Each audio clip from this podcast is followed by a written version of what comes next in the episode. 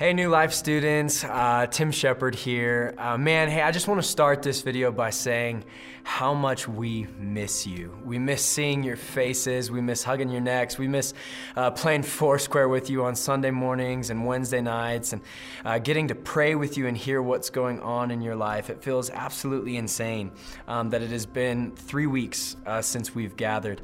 Uh, and yet, what a blessing it is to be able to utilize the tools that we have today to continue continue to engage with you uh, and communicate what God is doing uh, here uh, with His people uh, and keep us connected through this time. And so uh, there's a couple things that I want to do in this video um, and over the next several weeks uh, in a couple videos. Um, but first, before I go there, I, I want to give you a couple announcements, okay?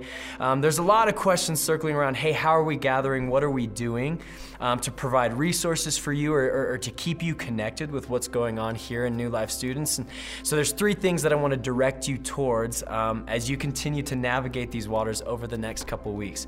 Okay, so the first one uh, is our social media platform. So NL Student Ministries for both Facebook and Instagram. You're going to find this video and several other videos over the next uh, couple weeks posted there. So if you're not already following us, uh, come and follow us. We're to have some devotionals put there. Pastor Victor and Miss Preem are to uh, post a, a, video of them singing one of their songs that they wrote there this week. And so uh, we just want you to stay as connected as possible. So if you're not following us there on social media already, please come follow us. We would love to see you there. Uh, number two, every Sunday morning, uh, we are posting a New Life Family Service this uh, on the website. Okay, in, in in this social media platform or on this email, I will post a link uh, for you to see that as well. This is a service for the entire family. So uh, ourselves as the student team, our elementary team, and our early childhood team came together and said, "Hey, how can we uh, provide something for you as a family?" To engage in the Word of God together, to worship together, all of those sorts of things. So every Sunday morning, we're going to post uh, a new service. Uh, so you're going to be able to get to see either my face or Pastor Victor, Pastor Chase, Miss Catherine's face there. Um, and there will be some discussion questions there, a worship response there that we would love to invite you to participate in. Number three, every Wednesday night, uh, New Life Church is doing a worship and prayer service. If you have not already tuned into one of these, I want to invite you to this week and every week that we are doing this. It's from 6:30 to 7:30. You can live stream it on YouTube, uh, on newlifechurch.org, or I believe on Facebook. Any of those platforms, you can connect with uh, a beautiful service with Pastor Jon Egan or the New Life worship team here, uh, and our senior team leading us in a beautiful expression of prayer uh, over our city, over our government officials, over this time. So, um, all three of those resources are here and made for you that I, as your youth pastor, am inviting you to take advantage of, okay? So, follow us on social media, a family service every Sunday morning, and our worship and prayer services on Wednesday nights. Okay, uh, shifting gears here, I want to be able to talk to you uh, over the next couple weeks about some of our values. Uh, as you as you come on Wednesday nights and as you come on Sunday mornings, uh, we have some themes uh, that we always kind of hold to throughout our services, um, and this has created a perfect opportunity for some of the whys behind those things. Um, so those things being uh, God-centered teaching, us teaching scripture as the grand redemptive narrative, uh, us giving blessing at the end of all of our services, uh, worship response, being able to, to respond to what the Holy Spirit is doing in and through us uh, and simply listen to it. So, these are some of the things that I want to talk to you about over the next couple weeks. Um, and the first being God centered teaching. And the way I want to go about this is taking you to Hebrews 12, verse 1 and 2. Hebrews 12, 1 and 2, this is a passage that a lot of people love to quote. Uh, it's, it's kind of this passage that, that, that feels well when it comes off the tongue. And, and most of the times when we quote this passage, uh, we simply uh, uh, give it in and of itself, but many times we forget the literary context that it's coming from. And so when we read these two verses, we got to remember that it's coming from what we call the by faith chapter in chapter 11 of Hebrews. And the author of Hebrews in this moment is giving a beautiful account of, of, of some of the characters throughout uh, Israel's history and the biblical narrative of how they engage with the Lord through faith. And so some of the examples of this is, is it says that, you know, by faith Abel offered up a, a, a more costly sacrifice to the Lord. And, and by faith Noah built the ark in, the, in, in, a time where, where everything was unstable and people had abandoned their, their, their attention towards the Lord. Or by faith Abraham offered up his son Isaac on the altar. Or by faith uh, Jacob blessed his son Joseph and, and his sons. And, or by faith Moses was the one God utilized to deliver the people out of, of Egypt uh, in the Exodus. And, and we kind of go through the biblical narrative seeing that all of these people the Lord has utilized throughout this narrative. And then we arrive at Hebrews 12, 1 and 2. And it says that if, if you have your Bibles, I want you to read it with me. It says, Therefore, since we are surrounded by so great a cloud of witnesses, let us also lay aside every weight and sin which clings so closely and let us run with endurance the race that is set before us, looking to Jesus, the founder and perfecter of our faith, who for the joy that was set before him endured the cross, despising the shame, and is seated at the right hand of the throne of God.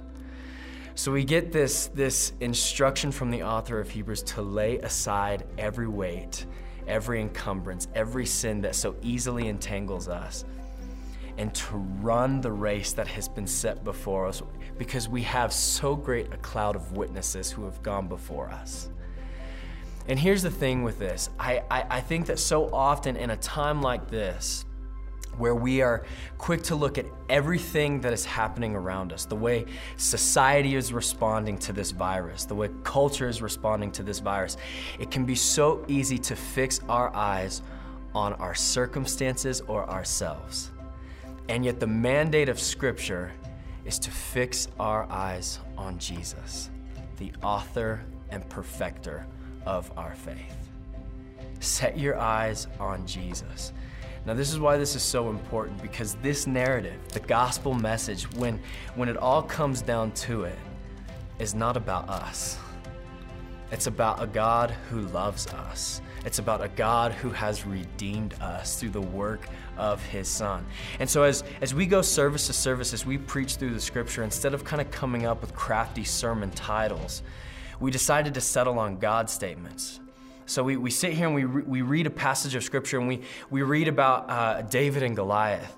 And instead of talking about the, the courage of David or the strength of David, we see a God who is powerful when we, when we read about Paul and Silas in, in prison and, and, and, and they're worshiping and they're crying out, we, we don't see about uh, simply just men who worship in the midst of difficult circumstances. Though that is true, we see a Holy Spirit who is present. And so, what I want to invite you to do uh, this week, though we are not meeting, is still function as the people of God. I, I want you, as opposed to, to taking time and declaring what this season is, declaring what this time is, looking looking at uh, this this all of this craziness as a whole, and and being in the midst of, of disappointment right now. What I'm going to invite you to do is declare who God is. And by declaring who God is, we fix our eyes on the author and perfecter of our faith. And so, this is what I want you to do as you enter into God's Word uh, this week, no matter what you're reading, whether you're reading the Psalms, you're reading the Gospels, you're reading the epistles, you're reading the Old Testament, I want you to ask yourself this que- question What does this text, what does this Word tell you about your God? What does it tell you about who He is? This last week, when we released our first service, the God statement was God is faithful talking about John the Baptist, we get to look at this moment where God is fulfilling his promise all the way back in Genesis. And we see it after 400 years of silence. John the Baptist come on the scene and he is preparing the way. He is making a way for the one who has come to save us, Jesus. When you read your word, what does it tell you about your God? And this is what I want you to do. I want you to write it down.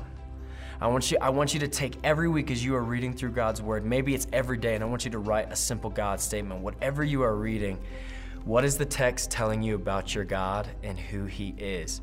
And I want you to fix your eyes on that in the midst of this time. Okay, so write it on your mirror, write it in your journal, tell it to your parents. If you can, take the text and then and, and, post it here in social media and then write a God statement to who you see God to be based upon what you are reading and share it here with New Life Student Ministries. We want to know. Brothers and sisters, this is an opportunity for us to fix our eyes on Jesus, the author and the perfecter of our faith. And how do we know that to be true? Because we get to look back at the great cloud of witnesses who have gone before us and see that our God is faithful. He has been faithful then he is faithful now, and He will continue to be faithful forevermore. So, this will be the first of several videos that we send your way. Love you guys, absolutely miss you. We are praying for you. If you need anything, please do not hesitate to let myself, Pastor Victor, Pastor Chase, Miss Catherine, or New Life know. We want to support your family in any way that we can. Much, much love, guys.